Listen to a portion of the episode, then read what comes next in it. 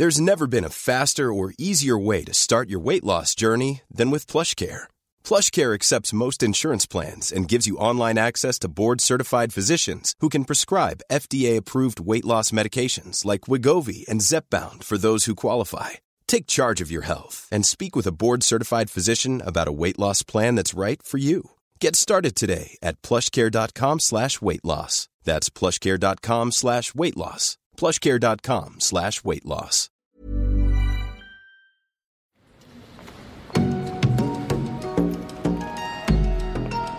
Les mariés de la Tour Eiffel de Marc Chagall.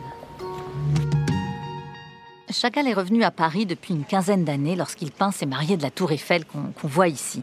Il est né en 1887 en Biélorussie dans un châtel. C'est une ville typiquement juive dont on retrouve d'ailleurs les petites maisons en bois qu'on peut voir là en bas à droite et qu'on retrouve aussi dans plein de ses toiles. Sa maman était bien décidée à arracher son fils à cette atmosphère confinée du châtel et elle parvient à le faire inscrire à l'école publique officielle théoriquement interdite aux juifs. Marc se découvre des talents d'artiste et il a 19 ans lorsqu'il part à Saint-Pétersbourg pour suivre des cours de peinture. Quatre ans plus tard, il entreprend, comme tant d'autres artistes russes, c'est un peu la mode à l'époque, il entreprend le voyage vers Paris. Il y va en train et il découvre sur place une scène artistique foisonnante qu'il ne va en fait jamais plus quitter. Dans Les mariés de la Tour Eiffel, le peintre reprend inlassablement son propre vocabulaire. On voit le couple amoureux, enlacé, flottant dans l'espace, qui est entouré d'un coq, symbole lui aussi de l'amour, d'ange, d'une chèvre violoniste. L'image emprunte presque à un surréalisme que Marc Chagall a osé développer avant même la création du mouvement des surréalistes. La toile est aussi, c'est intéressant de la lire comme ça, elle est aussi un havre de paix, alors qu'à l'époque, le peintre n'ignore rien. En 1938, des tourments de la Seconde Guerre mondiale qui gronde aux portes de l'Europe. Il a quitté une deuxième fois sa Russie après la révolution bolchevique et il vient de voyager. Il est parti en Pologne trois ans avant, en 1935, et il y a vu les ghettos juifs.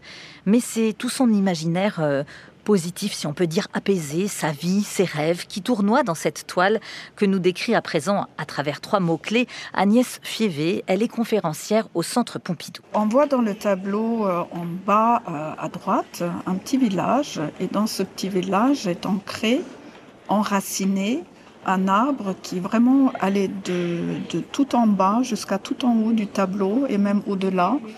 Et donc ces racines-là, c'est euh, Chagall qui représente son village natal en Biélorussie. Et il y a quand même une deuxième euh, verticale qui est la tour Eiffel.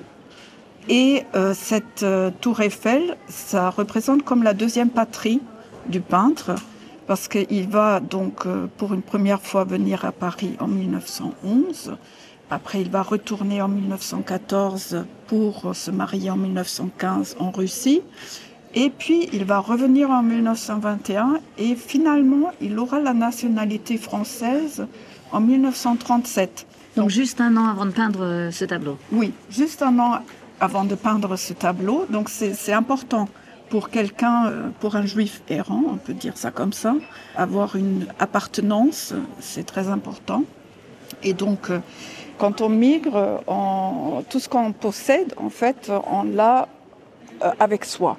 On a sa mémoire, on a ses souvenirs, on a toutes les images. Et chez Chagall, en, ce sens, il, est précurseur de surréaliste parce que lui, il a son imagier euh, dans la poche et il les sort au même titre que les réalités, la tour Eiffel, l'arbre et puis le coq, et aussi des, créatures hybrides, hybrides peut-être comme lui-même. Là, on a un personnage en haut à droite, moitié violoncelle, moitié chèvre. Les surréalistes ont fait après le cadavre exquis, c'est-à-dire ils ont exactement pris un, élément qu'ils ont prolongé en autre chose. et ça reste quand même euh, une entité.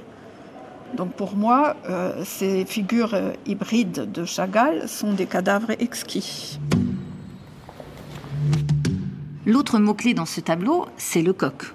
Donc le coq, c'est un élément très fort dans la culture juive parce que c'est lui qui saisit le jour et va faire la distinction du jour de la nuit et par extension du bien et du mal et donc, euh, il a une, valeur symbolique euh, très forte. Dans la religion juive. Hein. Dans la religion juive, parce qu'il va vraiment emmener D'ailleurs, il a un œil surdimensionné, donc c'est comme presque comme un troisième œil là euh, dans, la composition.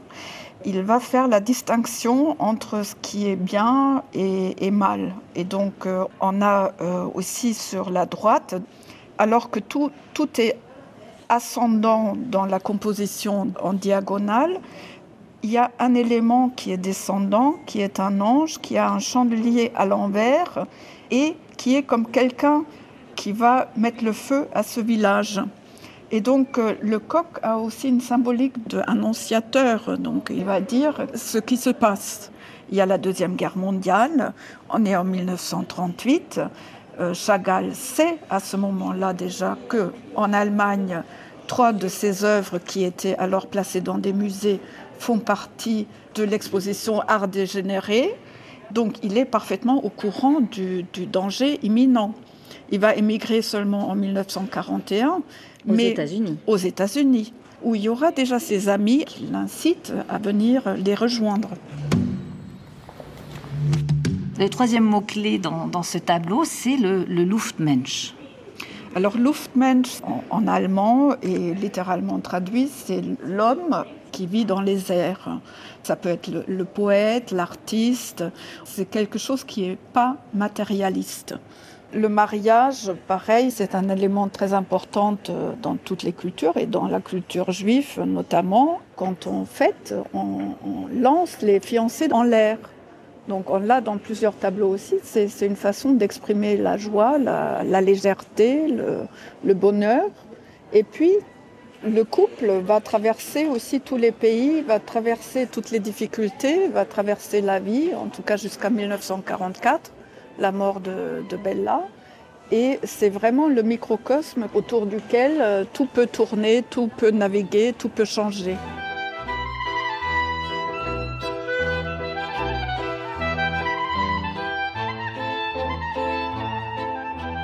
C'est vraiment intéressant de se souvenir que exactement à la même époque où Yass s'est marié de la Tour Eiffel, eh Chagall peint un tableau beaucoup plus tourmenté, un tableau qu'il baptise la crucifixion, qui est peint dans les mêmes tons blancs mais autour de la figure du Christ. Eh bien Chagall représente de façon très explicite une synagogue qui brûle, un village en flammes, des Juifs qui tentent un exode désespéré.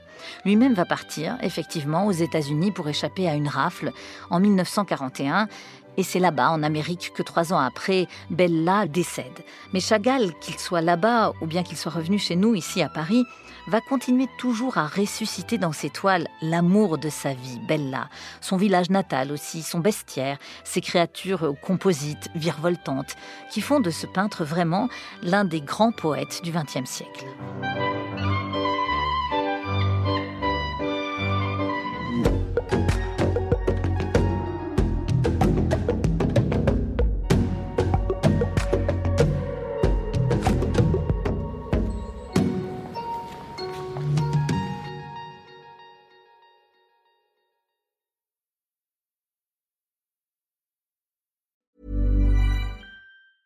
Normally, being a little extra can be a bit much, but when it comes to healthcare, it pays to be extra.